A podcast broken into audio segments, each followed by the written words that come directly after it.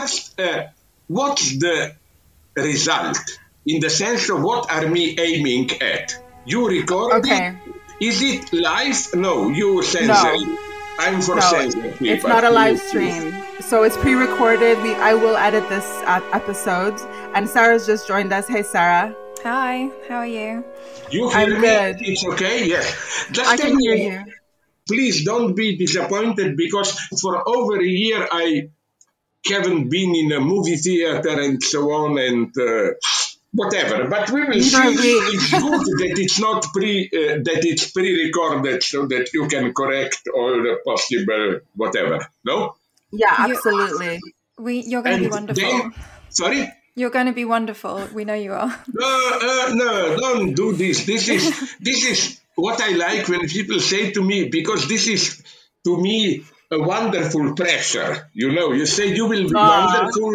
It really means take care. You should really be wonderful. Hidden terror. No, I know I can trust you. You will be and all the Yes. terror. Okay, not a problem. You're in Let's- good hands. You're in good hands. you know that in United States once, in these hmm. politically correct crazy times, it's considered very risky to use the expression "you are in good hands" because it's taken literally, and then you know, like, no, we are in crazy times. Okay, sorry. So just tell me, if I get lost, I like to have this awareness that you will uh, cut out possible stupidities, do some elementary censorship. Slavoj, I'm a very good Stalinist editor. Don't worry. Absolutely. I'm an authoritarian that's What editor. we, that's what we need today because if you don't have a good Stalinist editorship, then you end up with Donald Trump or Boris Johnson in power, you know. You know, I mean- but you know, I use them these wonderful examples of meaningless censorship. A friend of mine, I'm sorry if you know this story, a British professor who was Uh-huh. teaching in China, yeah. uh, had kind of a flirting, half love affair with a lady in England. And uh, nothing obscene. They were talking on the phone, and he, because they were both highly educated and so on, he used the term uh, uh, declaring her, uh, uh, his love for her like, I protest my love because in Shakespeare you have, you know, protest means also can mean in Shakespeare's time at least I defiantly assert my love. No, Yes. that was immediately cut short because he then he forgot that it was the anniversary of the Tiananmen. And all phone conversations were uh, monitored, and if you used any word that their algorithm identified, like protest, you were cut short immediately. Oh, wow. And the guy told me it was so funny, like, you know, if in a flirting love conversations, if he were to tell her, like, uh, I want to screw your brain out, something really vulgar, everything would have been okay. If you Shakespeare, you know, no, no way, you know. that's amazing. But Oh, that's so funny. I also like, and stupid computers do this. The uh, I have such fond memories of how 30 years ago, when there was freedom, uh, TV uh, on TV we had a lot of movies. Free, uh, I mean, like uh, it was still uh, uh, it was still um, illegal pirate versions, but we had many TV stations who just did it, and they were too lazy to do the proper job. They hired bad students to translate, to subtitle. Yeah. And my best example is, you know, that Tom Clancy thriller, thriller with Harrison Ford. It's not a great thing, blah blah blah. They were uh, clear and present danger. The Yeah. CIA bombs a village in Colombia. I don't know, but they kill many innocent people. And Harrison Ford goes to the president and protests like, "You promised me that you will kill just." Uh, the guilty. The, the, uh, uh, and uh, so he says, You promised me it will be a surgeon's strike. And the idiot you can imagine. Translated it literally, so it was a very strange thing. Harrison Ford going to the president and say, You promised me surgeons will be on strike. I mean, it was quite a nice. No, okay, no. okay. I'm I'm going to introduce you formally in case for, for those listeners who have been living under a rock. Uh, we are very delighted to have the philosopher Slavoj Žižek joining us today. Slavoj works in the subjects uh, including psychoanalysis, political theory, cultural studies, Marxism. He is the author of the two recent books on the COVID pandemic, as well as some of my all time favorites, The Sublime Object of Ideology, The Parallax View, and Enjoy Your Symptom. He's also an internet meme sensation and the writer and star of the documentaries in the Pervert's Guide series about cinema and ideology. Welcome, Slavoj. what a great icebreaker. My, uh, I am honored to be here. Thank and I you. like very much that the topic will be a little bit more into pop culture today, that it will not be this eternal boring stuff. What do you think about our tragic situation, pandemic, Yeah. global warming, and what should you do? Because the answer I'm tempted to give to this faithful question is something like follow my most optimist movie von Trier Melancholia, a big movie Ah. with a happy ending, you know. Yeah. That's all, that's all I can say, you know. Oh, Okay, you, you, we love melancholia. Really? really. Because I really think that there is something strangely not relaxing, it's a vulgar word, but pacifying in the movie, and that uh, this is uh, one of the best roles. He is very good by Kiefer Sutherland, no? Oh, yeah. Yeah, because it's precisely the role where he is not this, what was that, 24 hours or what, macho, no? Oh, yeah, a yeah. guy who boasts as a man and then he kills himself the first to go down and i like this did you notice this at the level of david lynch almost wonderful materialist details. By materialism i mean what? What i like in david lynch is how uh, one of his standard procedures is have you have an you remember the beginning of blue velvet i think. You have even an a, little bit ideal uh, lawn green in front of the house but then just the camera goes too close to it and all Yeah. of a sudden you see this this gust of life. Worms crawling spiders whatever no?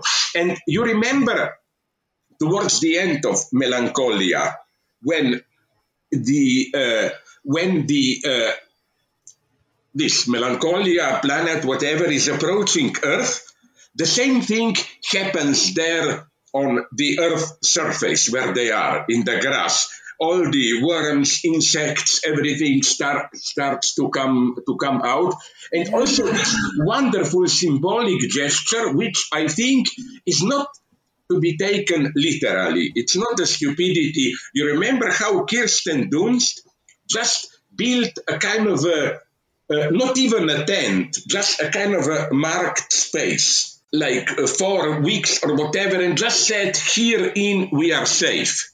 Yeah. And it's a wonderful, pure symbolic gesture because it the point is not this stupid superstition, here we will survive. But it's just, yes, everything will end. We have a space here at least to die in peace and so on, you know. It's, Yeah. it's, you know, it's, I must say, uh, a movie that I really appreciate. I know you planned for us later to even talk about von Trier, and uh, I, I am just very sad that von Trier now, after a couple of mistakes, which I don't even consider mistakes, No. that unfortunate, uh, was it the unfortunate remark about Hitler? Oh, yeah. At the Cannes Film Festival. Yeah, but do you remember? No, you don't. Uh, probably you haven't read it. I remember when I was young, I read uh, some private notebooks, diaries of Wittgenstein. And Yeah. in the spring of 45, he said exactly the same thing. He said, Oh, poor chap Hitler, now he must feel pretty alone in that bunker on all sides. And you know, here you have trans- what uh, psychoanalysis calls transference at its purest. Because, I mean, again, if an ordinary guy, okay, von Trier is not ordinary, but not expected to be a philosopher, says this, it's either uh, flat stupidity or you get into trouble. But yeah. if Wittgenstein said it, it's quoted as a wisdom, and then you know you should look for a deeper meaning into it. People often tell me, but mostly you're just exploiting using cinema to make some, not even social uh, points of social analysis, ideology, and so on, but even abstract theoretical points. And I openly admit it. Let's be frank. About 40% of what I write about cinema is uh, just brutal exploitation, good illustration of a theoretical point. And now I will be evil and make my usual confession, which I warn you, it's not a lie. Well, not half, but at least 40% of the films that I write about, I haven't seen them. I have this wonderful, not only reliance on theory, but you know what often happens to me? I read a review or somebody tells me about a film. This gives me an idea. And then I'm afraid to see the actual film because it may be more complex as it usually is and then ruin my idea. You know? So I say, no, no, no. Let's keep it. So that's it. Then another 40, 50% is simply movies like illustrations of ongoing uh, ideological trends. You know how can you detect this exploitation? Because when I talk or write about a film, just think what do I need? And often it's just the bare storyline. There is no formal analysis and so on. Only about 10%, I would have said, is real analysis, real in the sense of the forum. Where I am, I wouldn't say proud of myself, but I think rarely I do hit something, and this is my obsession with cinema, is uh, to show by a detailed analysis of gestures, camera movements, and so on, how uh, you have the narrative, the story, but how the forum itself, how the story is filmed, gives a different, sometimes even the opposite message. For example, you asked me, uh, uh, that's why I also like von Trier. He's breaking the waves. He himself gave a wonderful reading. He said that the narrative line is so madly romantic and so on that if he were to shoot the movie in the way that fits the way such a mega sentimental romantic story is usually told, that in this case it would have been uh, ridiculously self-destructively sentimental. That's why this is a genius of a stroke. Look at it and you will notice it's shot almost as an improvised amateur documentary. shortcuts, uh, uh, uh, camera held shots which often shake yeah. and, and very nicely said that he wrote somewhere in the old interview said that the only way to make the movie palpable, uh, uh, tolerable, is precisely to shoot it in such a way that the very form of the movie kind of uh, uh, undermines a little bit the brutal sentimentality of the totality of the story. You know why this is interesting for me? Because as some good analysts have shown, in classical melodramas with all Hays Code prohibitions, it was usually the opposite procedure. Yeah. You know that that because of censorship, then uh, all the hints of even incest or I don't know, homosexuality or too explicit uh, uh, sex and so on. You couldn't mention it, but with details of either penetrative camera movement, especially passionate music, this passion which was not directly representative, no. But speaking, just uh, allow me one remark. You know which was my dream, my dream, how I, but not really a trigger warning, but no, nothing, okay. but kind of a crazy idea to let you know how my mind works. you saw, it's solid. It's not a great work of art, but it's nicely done. Did you see that uh, Chernobyl BBC series? Yes. A year and a half ago. Where yeah. noted the good Soviet bureaucrat, the good guy who gets on, is Shcherbina, played by whom? By Stellan Skarsgård. Yeah. And the good, honest Ukrainian or what lady scientist who gives him the true data is uh, how you call the one who plays exactly in Breaking the Waves. Emily, no, not Emily Watson. Who is yeah, she? It is Emily. Yeah, it's Emily Watson. Emily Watson. Yes. Okay. Now you know what happens. The basic situation in Breaking the Waves. They are lovers. Then the guy Stellan Skarsgård, when he's still young, gets crippled, and they make this perverted deal that she, Emily, should have not orgies, but uh, intense sexual life. And then, because this is the only satisfaction for him, to tell him, to arouse him just a yeah. little, uh, because he is, uh, he cannot move, to tell him her the experience. Experience. Now, that's my dream, just to give you a hint how my dirty, you can imagine this, how my dirty mind works. You know how in uh, Chernobyl, yeah, it's also telling him all these stories, but oh, uh, uh, radiation is much worse. You remember these, that, those data.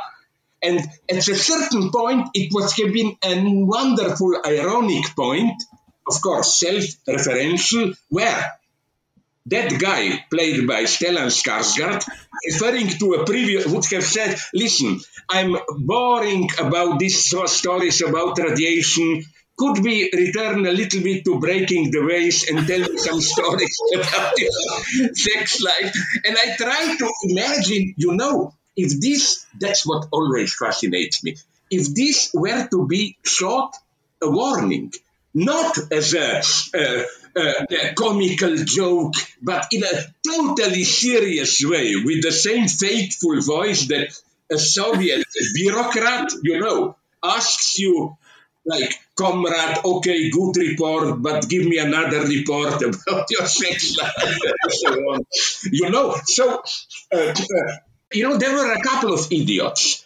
They are proven idiots. Why? because their stupidity was proven by the fact that they thought they had some sexual troubles. For me to be their analyst, you know, that I should, can they go in analysis with me? My answer was, of course, instantly like, if you can even imagine me as your analyst, then you are really crazy. psychiatrist, you know, and and uh, uh, this is the only sex advice that I gave, and it worked the guy had this usual trouble, you know. Uh, uh, not that he couldn't get erection, but more uh, he was so oppressed. And I have similar problems. No, I will not go on into my sexuality, but it is like it's terribly difficult for me to relax and like no, just do it. And I just told him the worst thing for you to do is to fall into this immediate authenticity, pseudo-oriental stuff. Don't think about it, just do it. Indeed, this is then pure superego situation. This is the most brutal superego order. Don't think, just do it. For sure, it will not work.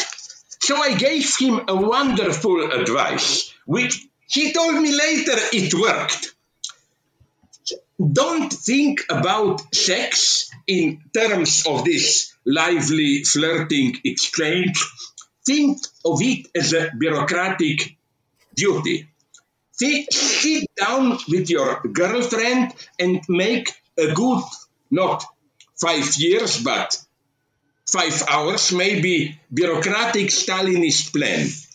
And focus like first we kiss, then I reach gently with my hand between your legs and then have a debate. The lady said, No, could you first unbutton my blouse? Then, you know, and then they finished out with a long list. You know, you put your finger here, then you don't go on, but there, and so on. And they told me that after playing this game almost one hour, they said it's so tiresome, let's just fuck. And they did.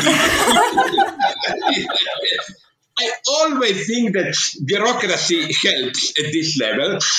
If I uh, have problems with this big tendency today, yes means yes. Yeah. In some countries, I'm not kidding, in New South Wales, I heard, although people don't really follow it, but they even have a state law there that every sexual intercourse has to be somehow before in a I call it bureaucratic way recorded, even a written statement of both or a, a video clip, we both want to do it, and so on. My problem is this one that, uh, and here I rely on a, do you know her? I don't know her, although we work at the same place, uh, Birkbeck. I just now stumbled upon a book for her, somebody from a different department than mine, called uh-huh. Katherine Angel. She wrote, oh, yeah. She wrote Daddy Issues. Sex oh, will be yeah, better. Yeah. Now, I don't like that title. I don't think it will ever be better. It will just be screwed up in a different, more pleasurable, hopefully, way. But she has a wonderful point as a radical feminist, claiming that uh, this rule functions as if there was not psychoanalysis ever, as if in sex, each partner clearly knows in advance with all the details what do you want and so on.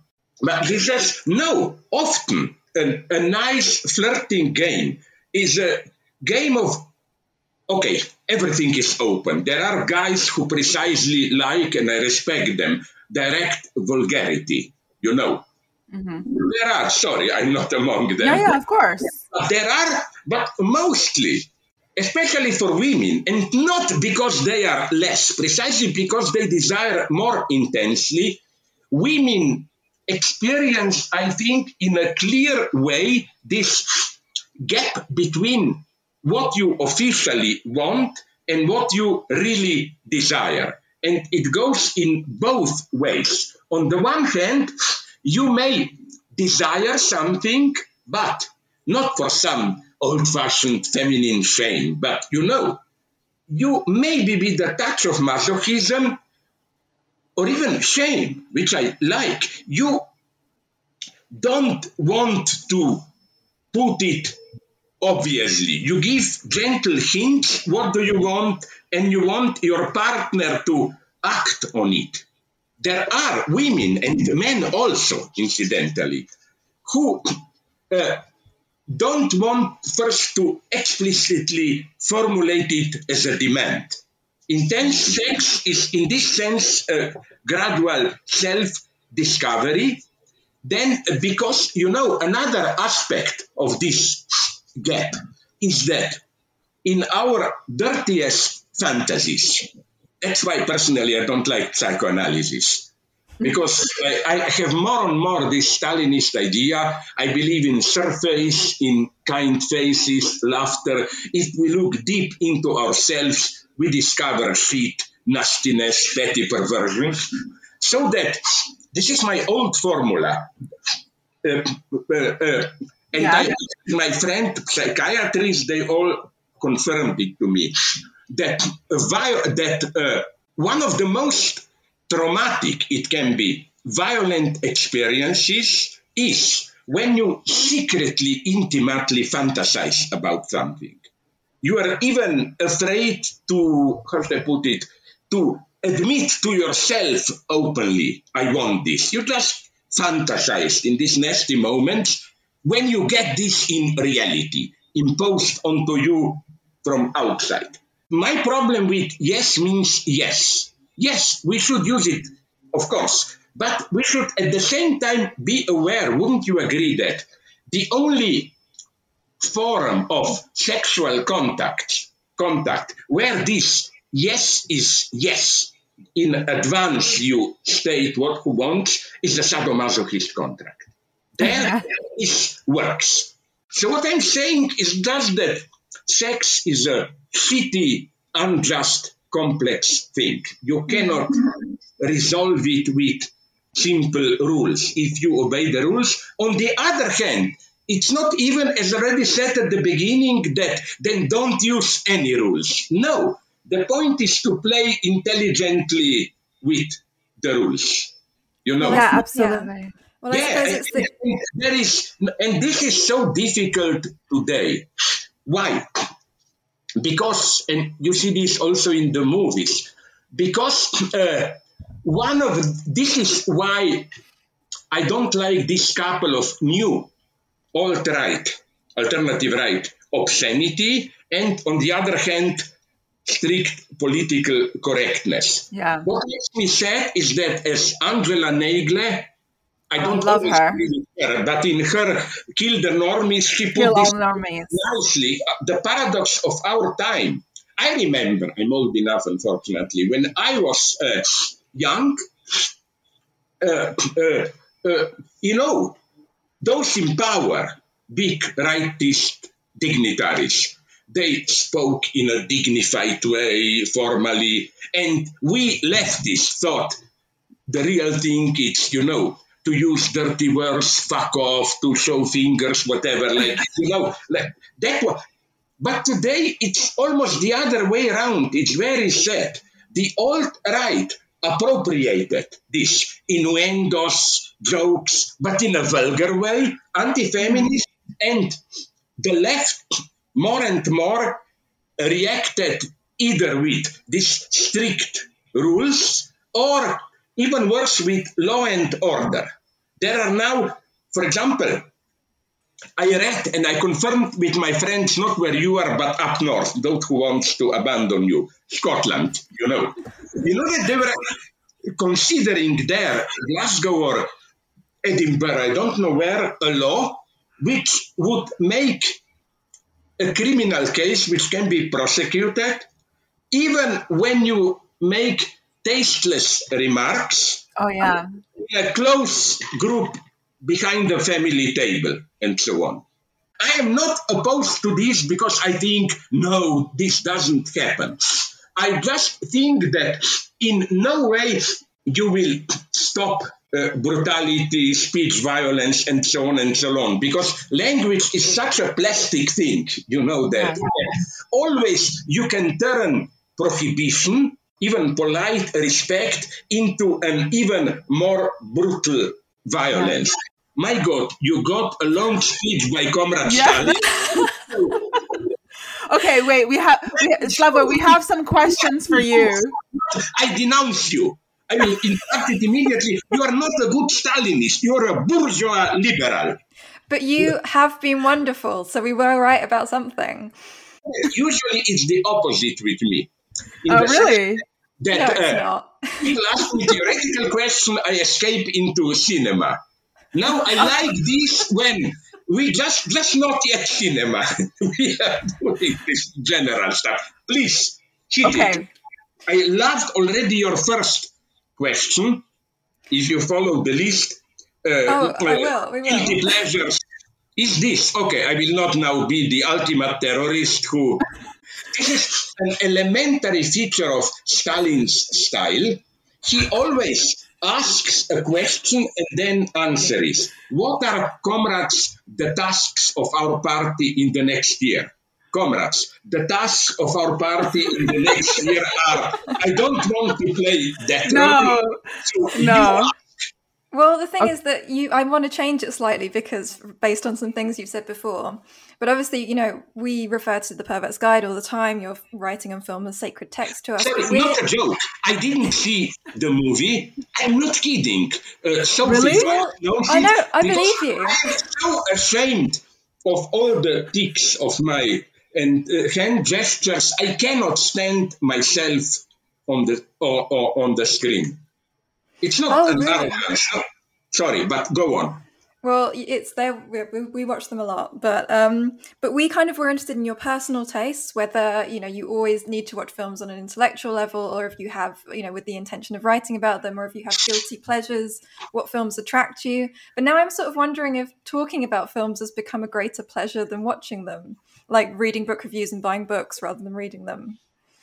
Uh, here you really touched um, sensitive stuff because for a long time, yes, although I enjoyed a movie, but uh, but I uh, I uh, couldn't accept it with my theoretical superego that I just enjoy it. So I had to draw something out of a movie, some theoretical point, and so on. It had to be some theoretical justification to make a point of social analysis, of stylistic analysis, and so on and so on. I felt too guilty directly, directly enjoying it, and even now I am up to a point uh, uh, part part of part of uh, that. Otherwise, do I have guilty pleasure? My God, my existence is a guilty pleasure. I mean, I- I'm all of it. And you know who is my colleague in this? That's why I love him. He is now old and ill, very sad. Fred Jameson. Oh no, I I don't yes, know. he's the same. When we talk on phone, and you know, since he wrote all that bullshit about great works of art, Asian cinema, and so on, you know, I was afraid that he would be like that, you know. But then when I talk him, did teacher Slavoj, did you see any good movies? The last James Bond is excellent. Batman is not bad. we have no problems uh, doing this, no. So uh, my personal, my uh, personal tastes. There are the big classics to be rediscovered, and I really enjoy them. Movies like you must know it because now we are a little bit by me. I'm a Stalinist. I mean, my Slovene gang. Me, Mladen Dolar, Alenka Zupancic, maybe some others. Mm-hmm. The Hitchcock obsession, although we still like him, is over. And now we don't know where to move. One idea is we did one vo- volume, it didn't sell well in English, Ernst Lubitsch. Oh yeah. And we were shocked to see how many of the younger generation don't even know these absolute masterpieces like not Ninotchka is, but like To Be or Not to Be or uh, Trouble in Paradise, the earlier one, and so on. So we did quite nice thing, you know that uh, uh, Nicola or Nicole Lubitsch, his daughter, who is now in her 90s, but still not senile, a fresh lady, he visited us a year and a half ago. We had nice conversations with her and so on. I mean, and uh, so it's Lubitsch definitely. Then I will tell you a surprise and uh, a problem I have. I have. I wonder if you have the same experience. Many old movies that I have again in mythic memory don't work any longer. For example, this is what some of the westerns that I like. It was a legend when I was young with uh, Burt Lancaster and Kirk Douglas, Gunfight at OK Corral, and some other westerns. They were mythic when I was young. Sorry, they are boring today. They don't work. But a tragic example. Uh, I'm sorry to say this because we were so attached to them, Marx Brothers. Oh yeah. I I tried the biggest recently, duck soup, and sorry, something too flat. Still good jokes here and there, but but they don't work. But what still works, I was now, now this is as one way to come close to, to guilty pleasure. It's uh, some of the westerns of the from that era of the beginning of the decay. You know, the West, Western as a formula was exhausted around 1950-51. You got already those reflexive westerns. By reflexive, I mean they are already kind of a metafiction. They comment on the formula itself, like High Noon and Shane. They don't, but what works is, I don't know, my God, this is a different world for you. Some of those from mid 50s, Delmer Daves' classics, like 310 to Yuma, not the new version now, the old one, or, or, or The Hanging Tree and so on. Beautiful romantic story. And I also took this from my good friend, the hardline Maoist Marxist, Alain Badiou, who loves westerns because he said this is courage, courage for the event, and so on. that uh, that still goes on. Then now this is more a guilty pleasure, not so much in TV series as more in the novels themselves. I know that Agatha Christie is like one is embarrassed, embarrassed to mention her. You know, I admire her imagination of how she was able to, like almost in a kind of a system of structural permutations, to enact all variations of a story. For example, who is the murderer? He had three, four wonderful extreme versions. The one is uh, Who Killed or the Murder of Roger Ackroyd, you know, where the narrator himself, who is as a rule representative of this stupid public, common opinion, charmed by the detective, uh, he is the murderer. Then uh, you have, of course, Murder in the Orient Express, where, as you know, the entire group of the suspects is the murderer, which means that the killed one must be the true criminal. Then it is almost my my favorite, Murder in the Mews, M E W S, uh, where it's quite ingenious because the usual story is that you kill somebody and then try to cover your crime by making it look as a suicide. In order, Murder in the Mews has the, the opposite ending. Poirot discovers that it was really a suicide. But oh, yeah. somebody, to put the blame on his enemy, tried to make it like a murder, you know. So I must say I uh, I have a certain elementary enjoyment. It's horrible in her. Then uh, okay, my two series that I they are not new. Recently, okay. I discovered uh, that I didn't have time to watch them earlier. It was now during the pandemic. And if I may explain why, it's very strange. Did you see that uh, with Claire Danes' uh, spy for uh, Homeland? Oh yeah.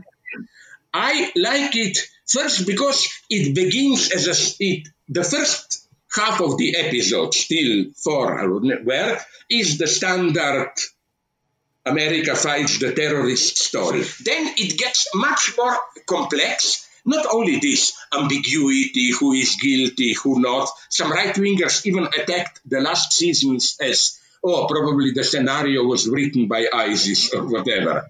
But do you remember it? The ending is how she, Claire Danes, CIA agent, gets in a relationship with her KGB or FSB today, whatever, counterpart. Yeah. And the ending is that she escapes, joins him in Russia, pretends to change sides, but secretly, this is the very last scene, still sends messages to her CIA link. Now, usually people read this as a standard sacrifice. You sacrifice your personal happiness, you do everything, even with a lover that you don't like, just to help your country. But no, I had an impression, and then I checked it up with a scenario writer I found where he said, no, the point is that she really loves that guy. She has a fully satisfying relationship there. And then they ask him, but why then is she betraying him and Russia? And he says the scenario, right, it has nothing to do with uh, patriotism and so on, that this is for her the space of freedom. It's an absolute love, but not to get too totally immersed of it, she needs an outlet, you know. So it's even in a way, when I wrote about it, I, I've chosen that phrase from John Le Carre, A Perfect Spy, that the only true proof of love is treason. Mm-hmm. Otherwise, it's this obsessive love. You must, you must have some in true love, it's not, oh, I'm totally open to you. That's nightmare. That's not love. That's cannibalism, you know. I like that ending very much, but it's again crucial to read it in an almost feminist way as a true happy ending for a woman. And women are here better than men. For a man, he would have dilemmas. Oh, what do I really like her or patriot? You know, but she simply accepts this duality as perfect love. And it's so wonderful in the final scene there at some jazz concert in Moscow, and she goes to the toilet, where, of course, there is her contact agent, he puts something, uh, they exchange uh, some paper, blah, blah. And then she goes back to her guy, and you can see they sincerely enjoy each other. It's true love and so on more and more, I think true love comes with this type of distance. Not because it's not so intense, it doesn't matter. Precisely because it is so intense that if you openly accept it in all intensity, you go crazy. Yeah. You know. So uh, this the other one.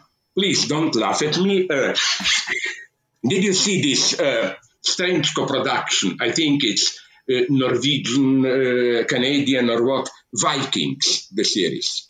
No. no. It's a mega hit. It tells oh. historically the story of those hundred of years when the Viking miracle happens. Vikings invading England and other parts and so on. Uh, the one thing I love is that it's honest in the sense that all other Viking stories or movies to make to make the Vikings acceptable for us, cover up the brutality of their of their daily life. Here they don't, like the good guys with whom you are supposed to identify. They rape women, torture children, burn people alive, and so on. It's just part of life. Okay, but that's not what I like. What I like is uh, an extraordinary relationship with the hero, Ragnar Lodbrok, who is a historical person, the weak Viking leader, and King Egbert, his one of the English kings, his counterpart. And you should watch the series to see this. They, of course, betray each other. Uh, uh, one murders the other. His sons murders the first one.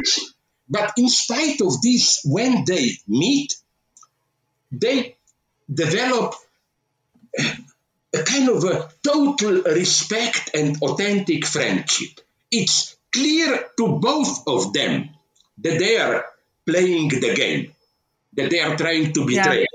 Other. But nonetheless, they enjoy each other's company so much so that uh, even the way they die, at the end, Ragnar Lodbrok, the Viking, surrenders himself to this king who, because of his past crimes, had to deliver him to another king to be killed, tortured to death. And then this uh, King Egbert, when Vikings invade, his capital, court, is abandoned, but he stays there knowing that he will be ki- killed by the Vikings in a strange kind of fidelity. And I like this idea of some uh, deeper bond, which is beyond what Freud would have called pleasure and reality principle. Yes, we still are people who want pleasures, who betray each other, we, we do machinations, manipulations, But there is not somewhere deep, but even on the surface, there is a wonderful communication which is in some sense existentially more important. This seems to me, especially for today, an important lesson. I will immediately go into what do I mean by this. Because uh, now I talk about my and East European political experience. I think at the same level, we Slovenes are much more barbarians than Poles. Poles, Poland are now becoming barbarians. I will explain to you in what sense. Uh, you know what shocked me so much? Maybe you heard the name Adam Michnik, the great Polish dissident, blah, blah, blah.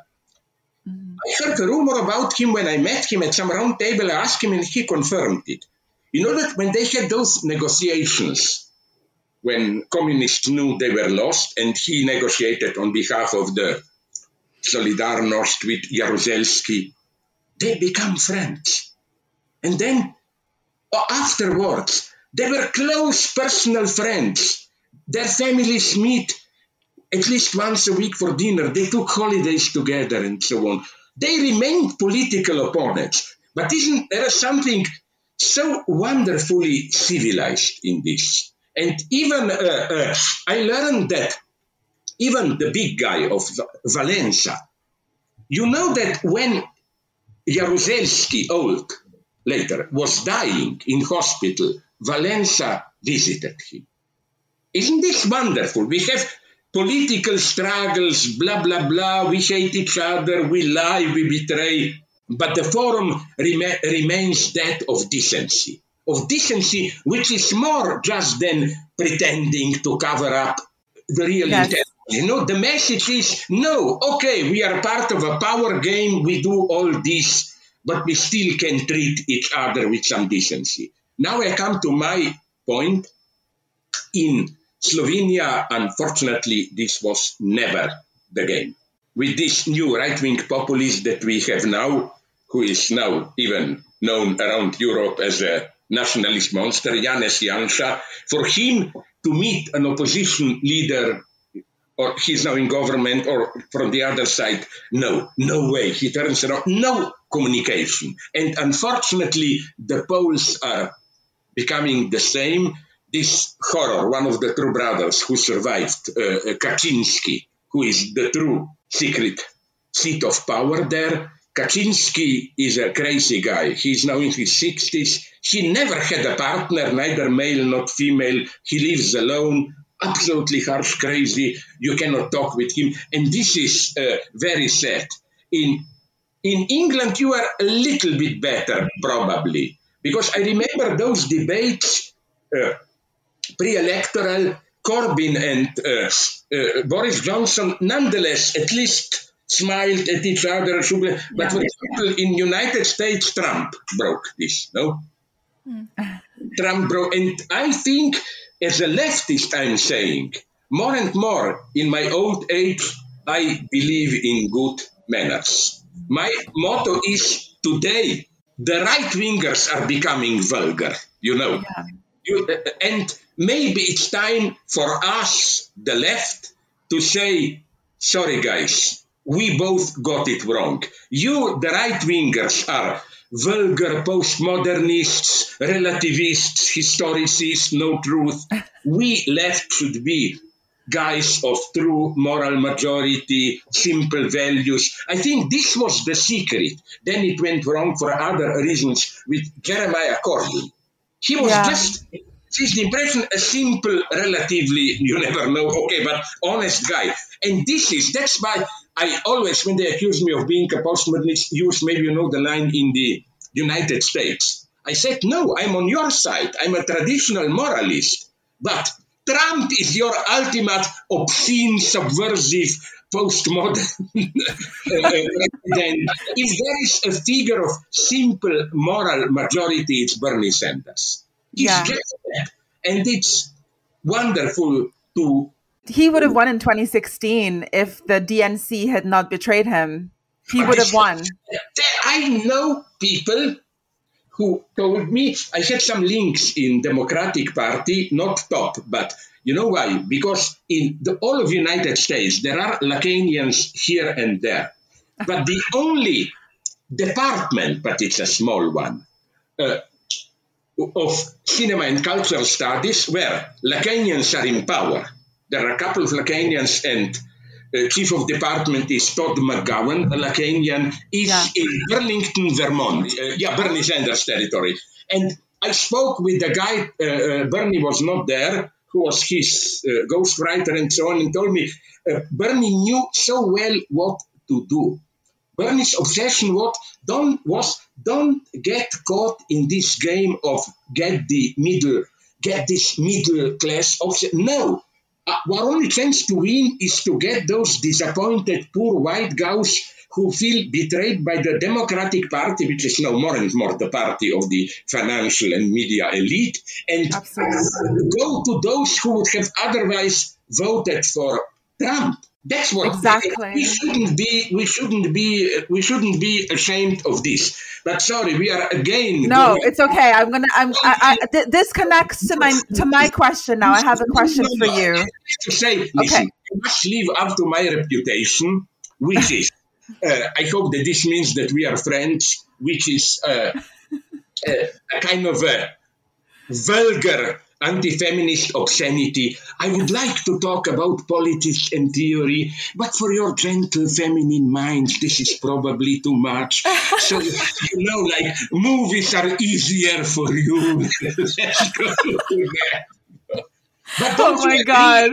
I agree with you, movies and so on. Wow, I didn't know. I didn't know we were such good friends. the place where our ideologies are formed, and we, the leftists, shouldn't be feel guilty and find no i'm yeah. watching that movie just to study the enemy how ideology no fuck it. Enjoy the movie if you do. We shouldn't feel well i have I, Slavoj, I have a question for you that, that actually builds on your statements just now. Um, yeah. I just want to ask you what are your thoughts on the dominance of so called identity politics in relation to film discourse? Because when I say identity politics, I just mean an over identification with immutable characteristics like race, gender, sexual orientation, yeah. you know, etc.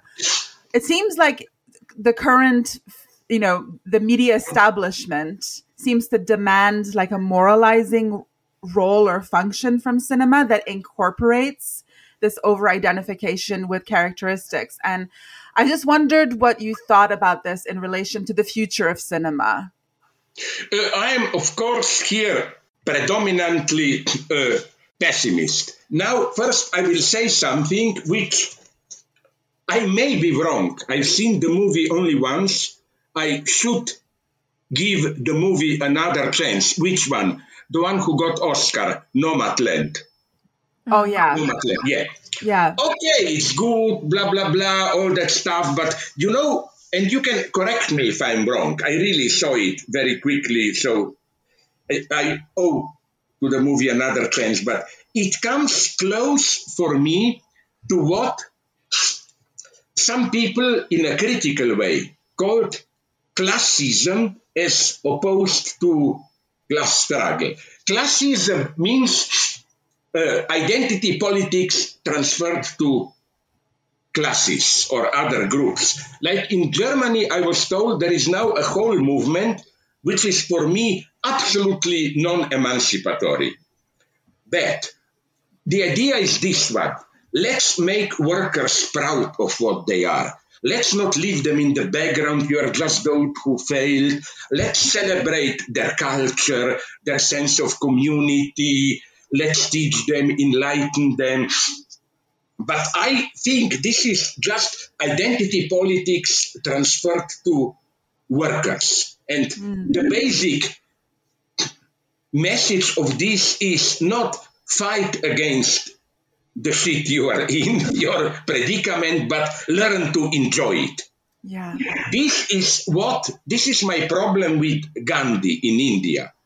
I was there caught in terrible trouble because I supported the other guy, Ambedkar who was more of a Buddhist, and uh, he he was opposed to castes, while Gandhi's solution was a different one. he didn't want to abolish castes, but just to emphasize that all castes are equally children of God. Also, the uh, the uh, untouchables have their own dignity, and so on and so on. No, I, I and uh, again, I see. You can correct me. Maybe I'm wrong. I really should give the movie another chance. But uh, Nomadland, uh, for me, comes too close to this. But you see, even those because these are not how should I put it the usual nomads, which I know I'm not a total idiot, that in the United States you have, I think, tens of thousands, even millions maybe, of people who, after they retire, yeah. they simply choose to live in, how do you call that, caravan or whatever, the, the truck with bed uh, behind and so on, and they just wander around. No, they're the movie is about those who cannot find a permanent work and uh, go around all the time. But uh, I detected in the movie a little bit of idealization. Like you see, it's not just misery, they also have their own honesty, their own dignity. And here, then, another panic reflex explodes in me the anti Frank Capra reflex.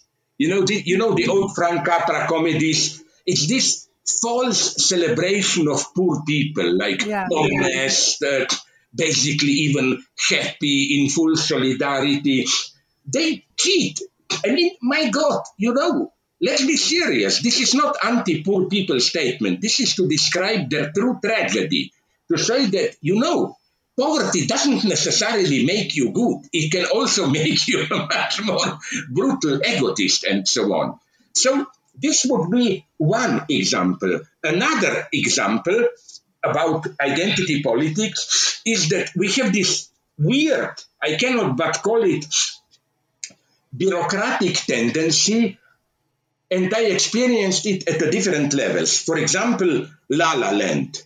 Mm-hmm. I didn't too much love the movie, but one critique infuriates me. One big reproach in American media against La La Land was that it's homophobic. Why?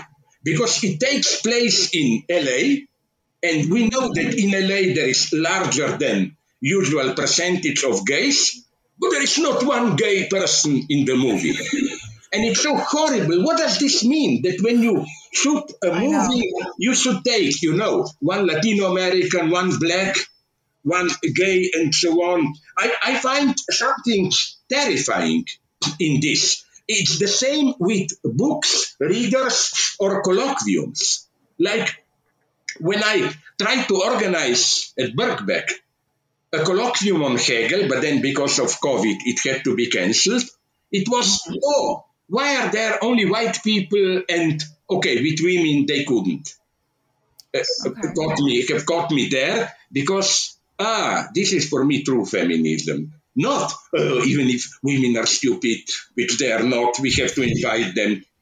Of eight people participating, five were women. And I didn't think in politically correct way. All the good books now on Hegel, practically all, in the last years, 20 years, are written by women.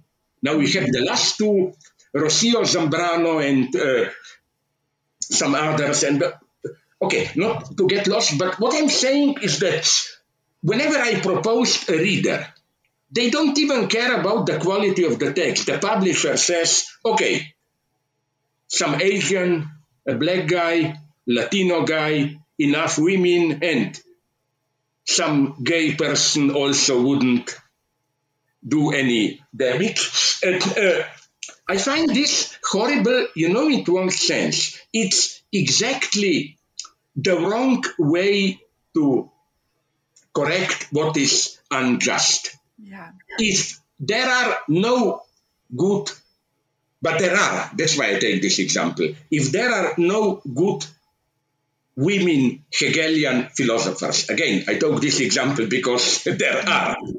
If this were to be the case, the answer should have been not. So to re-establish the balance, let's include them. This just this is a terrifyingly patronizing gesture. Exactly. It just breeds hatred and envy. A guy can really say, sorry, screw you. I have a no. The question to ask is why are there no good women, while there are now today many women philosophers, and here we should be open to all answers. Is there still a kind of a cultural censorship that this type of pure theory women are not by direct censorship, but with some subtle procedures exploded. Are women still underprivileged here? Or also it's not prohibited. Is there in the Hegelian approach itself something which excludes women, at least the way their identity is perceived now? Happily, we know now that this is not the answer. But you see what I mean? You should solve the problem and approach it directly. If you say, okay, let's include some women, you don't solve the problem. You just create envy, hatred, and it must be horrible. I know examples when women were included and then they suffered because wow. they were told, you know, we, yeah, yeah, you were just included for uh, to keep the propor- proportion and so on and so on, you know. So yeah. I did at one colloquium in the States where there were many women. I did something very risky, but it was accepted. I said, listen, I'm a male chauvinist. I would much prefer to have only white men. But unfortunately, I know some wonderful women and theoretically wonderful women and black guys, so against all my principles, I, I had to include them. And the guys came to me and embraced me because they got the point. My point was not yeah. to make fun, but that they are really good. It's not for some politically correct stuff, you know. And so again, for me, you know why I also have problems with identity politics? Because identity politics should be viewed against the background of universalism. I often notice this is my old motive how white liberals they love to they love to support the identity of the others. Native Americans, wonderful, they have their old tribal rituals, because this fixates them to their particular identity. And behind this apparent uh, uh, modesty of the white, no, we don't want to assert our identity, our identity is racist. It's really their arrogance. They act like universal agents. Yeah. What interests me much more, the Hegelian approach, is that every conflict of identities is at the same time a conflict of, uh, of different visions of universalities. The problem with white identity, and that's why racists are right to fight it, is that it's not just we want our culture, it's that our culture implies, imposes a certain measure of the entire field of how other races are related to it, and so on and so on.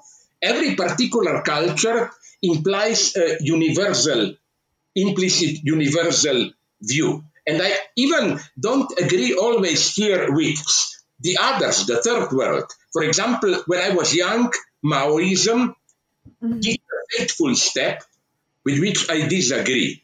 It was to claim that today it's no longer just class struggle, but if have bourgeois and proletarian nations. Africa, China are proletarian nations. Western nations are bourgeois nations where, uh, where the working class is already fully integrated uh, into existing system. I think this is a catastrophic uh, conclusion. But so you see, this is my problem with uh, identity, with identity politics. I stick to the idea of universality. Mm. And this is not opposite to identity. A universal approach allows you to, to assert your identity, but in a totally different way. Listen, let me give an example. I don't like too much politically uh, uh, Salman Rushdie. A little bit too much in the liberal mainstream. But at one point, I was with him at a round table in, in Basque country, uh, and uh, there some idiot asked him a pretty stupid question. Now that you are integrated into English space, didn't you betray your Indian roots? Didn't you just join the colonizers? You know, uh, like you are just uh, referring to other English writers and so on and so on, mm-hmm. who influenced you. And I must admit, Rushdie gave a wonderful answer, which was no, it's not true. The crucial influence on me are two great Indian writers, Charles Dickens and Jane Austen. he said, all the poverty Oliver Twist, Nicholas Nickleby described in Dickens, that's Bombay, the poor circles oh, yeah. today. And then he said, Jane Austen, this typical plot, half impoverished but not fully. Families that try to marry their too many daughters, that's the middle class India problem, and so on. You see, I, here, uh, this is for me true multiculturalism. That's why I find suspicious, I know in what sense the category of cultural appropriation is suspicious. In a way, cultural appropriation can be used in an oppressive way, but also not. Look at black, black soul music and so on. This is cultural appropriation of the Bible, my God. And I totally support it and so on. So, uh, what I want to say is that my idea, that's the true multiculturalism, is that the original author doesn't know everything. Original work of art is for me always open. It allows different readings which can be more truthful in some sense than the original itself. For example. Shakespeare Hamlet. I think that Shakespeare Hamlet comes a little bit too early. That only even after Romanticism, with these more modern existential dilemmas, can we see Hamlet in all its dimensions. And my, that's why my favorite example here so many movies of classical authors, movies based upon them, come from uh, totally different cultures. For example, I especially like uh, Japan here. You know, Dostoevsky, Idiot. Mm made it in 47 8, absolutely the best Dostoevsky movie. It is set in immediate after World War II situation of Japan, the idiot, the hero, doesn't come from uh, Europe, but from from the front and so on. Or, or Hamlet. If you ask me, Kurosawa made in early 1960s a Hamlet set in contemporary Japan, and with a wonderful title like "Bad People Can Sleep Well," something like that. It's a wonderful title where uh, Hamlet is uh, Japanese uh, uh, son of a rich family, they own a rich corporation, returns from his studies in America and discovers that his uncle killed his father to take over. It works wonderfully. So, you know, this is for me true multiculturalism. Yeah. To be more faithful to the original than the original itself. Mm. That's how uh, there are, Be- Walter Benjamin developed this, how the true task of a translation is not to faithfully reproduce what's in the original, but to fill in the gaps what the original author was not able to formulate fully. In a way, good translations are better than the originals, you know. And that's for me how you subvert identity politics. I'm not taking from you your or my original way of life, but what always uh, fascinated me is how most of our national identities are discreetly mediated by how we want foreigners to perceive us. For example, in Argentina, they told me that, you know, this typical image of Argentina, which is mm. cliche, but it is part of their identity. La Pampas, Gaucho, you wander there You know that uh, English travelers there in their travelogues created this myth. And then when in 1810 or a little later, Argentina became a sovereign state, they threw out Spain, Spanish uh, colonizers, they adopted this myth you know and it's the same with uh, it's the same with for example that's why i always liked Aeschylus, Aeschylus, the Greek guy, not Oresteia, but Persians. It's a view of the Greek, and the battle with Greeks is shown from the Persian court, where Persians all the time are fascinated. What a great nation is this, so small, but you know, they fight so courageously and so on and so on. You know, isn't this uh, incredible? Yeah be aware that your identity at its most authentic usually is always mediated by mediated by the others this i think misses all this By that's why my best friends in the united states are if you ask me i know just a couple of them even more than blacks uh, how do you call them native americans I, I, hate the name, and you know my old joke, and they hate the name, most of them. Yeah. You know why? They said, What is this Native American? So I'm nature and you're a cultural American sculpture. so this old joke of mine, one of them in Missoula, Montana, told me, I prefer to be called Indian because in this way, at least, my name is a sign of white man's stupidity. You know, they thought they were in India when they come here.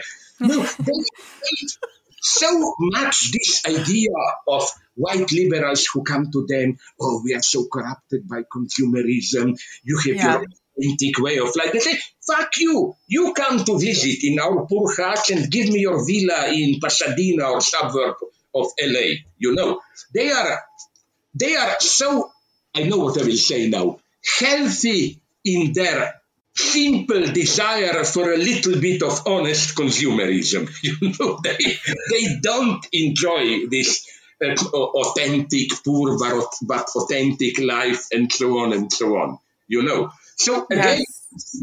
for me, did you read or you should invite him? Do you know Ben Burgis, an American no. non-woke leftist who wrote a wonderful book. It's half a bestseller now, something like canceling idiots who laugh when the world is on fire.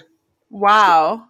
Attack on this type of, you know, woke culture and so on as false struggle. Not that they are too radical, but they are too radical, all this woke canceling in a totally wrong direction, instead of really fixing the problems and so on and so on. When you asked me before about how COVID, uh, uh, uh, it's another question. I just give two ideas. Maybe they'll be amusing. Sure. How COVID affected cinema? I think yeah.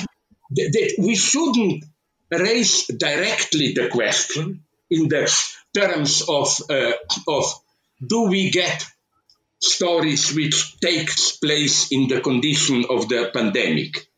Do you know any? I know only my wife likes to watch it. I sometimes join her. That American lawyer criminal drama Bull, Jason Bull. Group of psychologists, they try to influence the jury to win their case. Doesn't matter. this rings a bell, okay. Now making episodes which take place people with masks and so on, and they didn't find the formula. A more refined thing is something else. I even, now I will be a dirty sexist, I don't like her very much in a male chauvinist materialist sense as an object, but she's a good actress. Uh, uh, uh, oh my God, uh, Kate Winslet. Hmm. Okay. Last one, uh, all my friends are in love with her, not me, but it's a good series. Uh, Mare of Eastwood or what? Easttown. Yeah, Easttown. Some uh, refined analysis that although I think you don't get COVID, no, but in the whole restrained atmosphere, that there is a COVID background there. This is a much more interesting phenomenon for me than this open COVID. The question you raised, like, what will happen in post COVID uh, era? Maybe I'm totally wrong, but I think this anxiety of being in public spaces and so on will be overcome, left behind, if anything, in at least I'm speaking on behalf of my shithole country. uh, it's almost the opposite, since this right wing nationalist prime minister is pretty unpopular, uh, at least among the cultural younger generation in the big cities. We had during COVID times tens of thousands of people, the biggest demonst- public protests, demonstrations against him. And they work triumphantly because they broke all the rules. People packed and so on. And the prime minister predicted this is a crime. Thousands will die instead of it. It was a joke. Uh, uh, infections fell down. Mm-hmm. Even because now it is clear Germans did some good analysis the mystery was also in England. You remember the last summer when you had whole crowds on your beaches for some weeks, yeah. no? And then people said this will be an explosion. No, nothing happened. It's now fully established that by German analysis that only 0.5 infections happen out in the open space. Mm. The big problems are people who meet privately or, of course, big factories, big offices, and so on, closed spaces. So I think uh, my, my, pessimism is somewhere else, if you ask me. That, uh, like, you know, COVID will not be simply over. Now we in Slovenia, but it's not so much in the media, we have something they called mice, like uh, like Tom and Jerry mice, mice fever. Do you also get it? In Slovenia, no. there are already more people in the hospitals because of mice fever than oh my god in COVID. In Australia, they have a tragedy now because they had enough rain and good harvest. Billions of mice are invading farms and so on. So I think that, you know, don't focus just on pandemic. As the French philosopher Bruno Latour says, pandemic is just a dress rehearsal for what is awaiting us. Global warming, what is happening in the oceans, and so on. Yeah. Don't think just it, and we are getting used to it. Did you notice? I've written about it. This strange temporality of how one year ago the basic temporal unit in reporting on the pandemic in our media was two months. There was a period of two months. Two months of lockdown, then better. Then in the summer, it went into half a year. Then in the fall, it was half a year. Now they say, oh, maybe 2024 it will be really over. But I am more of a pessimist. I think there will be other ecological catastrophes. I mean, things that are already going on now because as some good theorists of catastrophe pointed out, you know, there is one thing interesting in uh, in uh, uh, pandemic. Till now, yes, we were obsessed with potential ecological and so on catastrophes, but they were always happening in our media in the near future, like we are five minutes to noon, or in another place of the world. Yeah. Pandemic is important because now it's not this. You look uh, uh, on the news about what happens in Africa or what may happen. No, it's here and now. We were directly hit for the first time. But now I will slowly be collapsing. But one thing more I wanted to mention. We began with von Trier. Yes, mm-hmm. please. movie of von Trier for me. Did you see it? The boss of it all the comedy film. Yeah, but it's extremely intelligent as an insight into how this new postmodern, more democratic figures of the master work today. It's the guy who owns a company, you probably know the story. Yeah. pretends that there is another guy out there in New York who really owns it. So he's just uh, uh, uh, he's, he's just uh, uh, uh, performing the guy's decision. He treats collaborators as equal, friendly, and then everything. This is how today's masters work. The most disgusting thing is, I think it's even worse than the old-fashioned, directly oppressive master. You know, mm-hmm. there least authority is out there you know how to oppose him, her, it. But these new masters, you know, I've seen some of them. You know, these are guys who, you know, you come to the job with all this daily male chauvinist vulgarity. They kick you under your rib. Ah, did you have a good fuck last night? You need, look tired. You know, these collegial obscenities, but then they still give you all the orders and so on. Just with this false obscenity, they basically prevent you to even counterattack.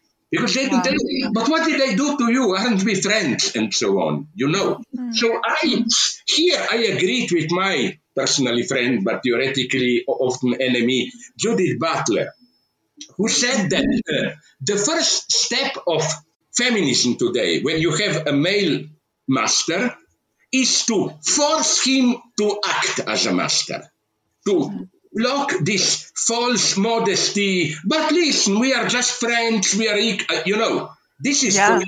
male chauvinism at its worst. It's almost refreshing to have an old-fashioned master. That's why maybe you know this old joke of mine, but I still love it.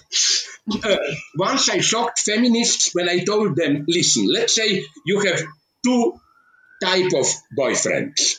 You have a boyfriend who is traditional male chauvinist and tells you, you didn't cook me a, a, good dinner, you didn't wash my socks, you have to work more and so on. Stick with him, maybe you can retrain him. Then you can have a boyfriend who tells you, we men are too imperialist dominating, you women have a more, uh, uh, a more organic, dialogical attitude with nature.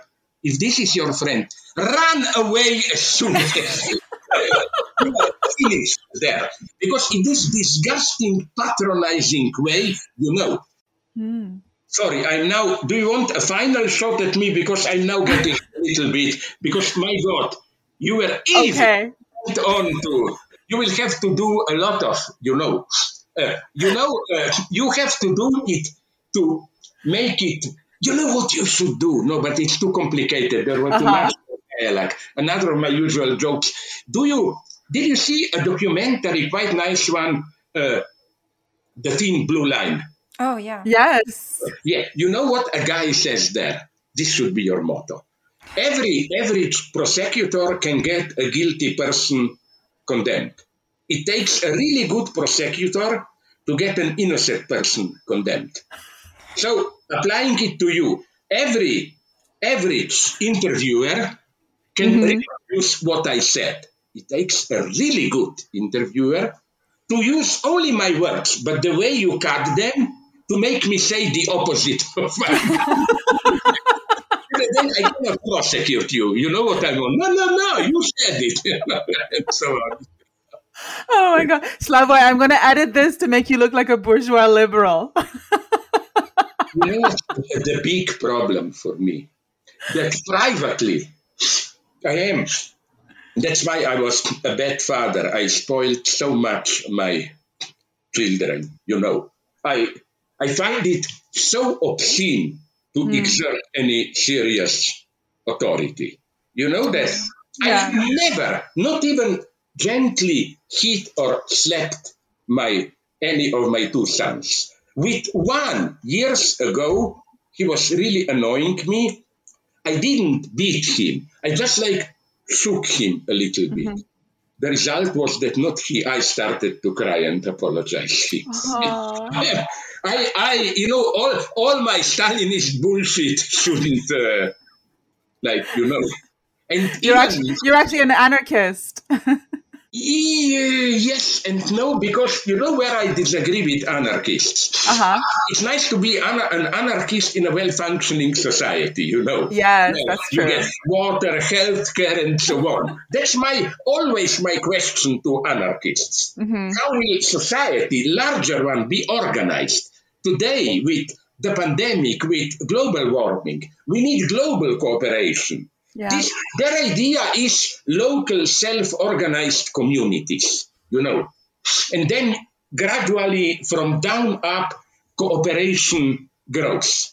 This is nightmare for me. Would you really, any of you two, like to live in some shitty community like that? Where No. you know, every afternoon you have to meet with neighbors, how we will distribute water, how we will organize. No, I want this anonymously to be done so that I can do what I like. Watch movies, read books, write, and so on, you know. Yeah, So we're, we're introverts. with We would, anarchists. yeah, and then they tell me, but in Venezuela they did it, tried to do it. I tell them, ha ha. First, as it is usual with these self-organized communities, you need a very strong, charismatic leader. And point two, look how it ended. Yeah.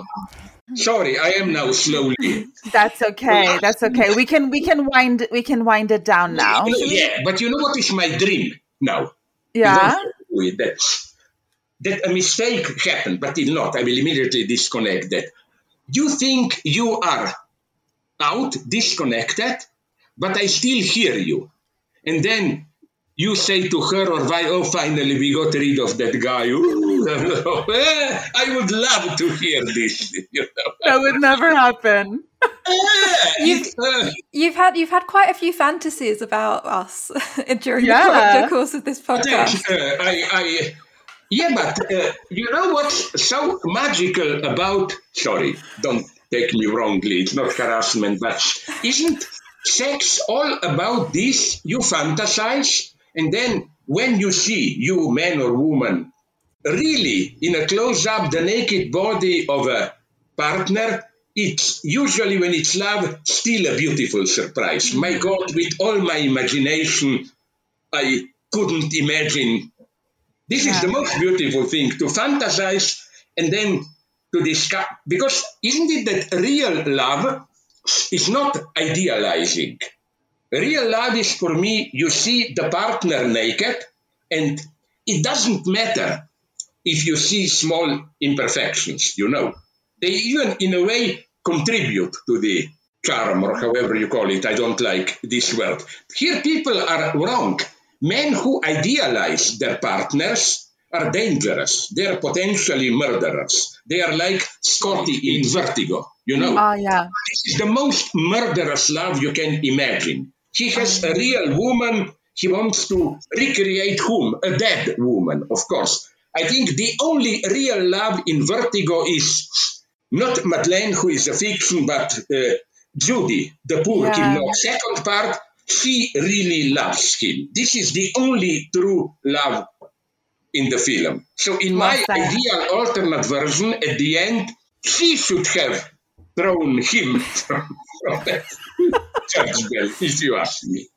Listen, I have to Oh, stop now. that's and okay. Take a Xanax or whatever, you know. That's okay. It's been such a pleasure, Slavoj. And I have to admit, you've kept me company on many nights. Late at night, I work. I, sometimes I work late, and I always have your lectures playing in the background. Warning. Yeah, but a warning, since you are both nice, in a dirty male chauvinist sense, ladies, don't talk to me like that, because then you know what I may say.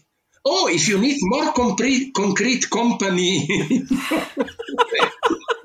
you know where I triumphantly turned this around. Once in the United States, two years ago, this here I did a model politically correct thing. Even feminists were not mad at me. I praised AOC, Ocasio Okay. Yeah, and then somebody said to me, "Oh, you are a male chauvinist." He used this vulgar expression, no? Would you like to? Probably you would like to screw her brain out, you know. And then you know what I said? It was masterful, I think. I said, "Of course I would, but unfortunately." judging from how she conducts these investigations in the Congress. She is, and she is very bright and has a big brain. Mm-hmm. So I'm a little bit too old and weak to screw out such a big and even feminists admitted that what began as a vulgarity, you know, they thought I am lost. I will not be able to make a feminist point, you know. Oh Listen, my God! Have a nice Thank time. What's with you? Ah, with you, it's only it's only one now. With me, yeah, yeah, yeah, definitely. I was afraid. Now I go to sleep again. Okay. With you, nice. With me, it's uh, warm, stuffy. I, I hate weather. I hate reality. To cut a long story. Just this, then I let you go. How are you doing now uh, from the standpoint of? Uh, I mean, like, are restaurants open inside already? Yeah in London. Yeah. But Cinema. with all the distances and so on. Yeah, cinemas are open, um, but uh, nightclubs are week or what? It's no. We still, yeah, it seems to be like rising in the Delta variants. So we, yeah. we are seeing rises again, and now yeah, Boris Johnson has Delta variant is ninety percent now of the yeah. cases now. Yeah, yeah. And, I just uh, hope uh, that it will not. Yeah, because I miss London, you know. I have my rituals oh. in London. I stay on a hotel, in a hotel usually because Birkbeck is clear, then somewhere near uh, Russell Square. Oh, lovely. Not Hotel Russell, that's too snobbish. There uh-huh. are around there some, then I like Korean food.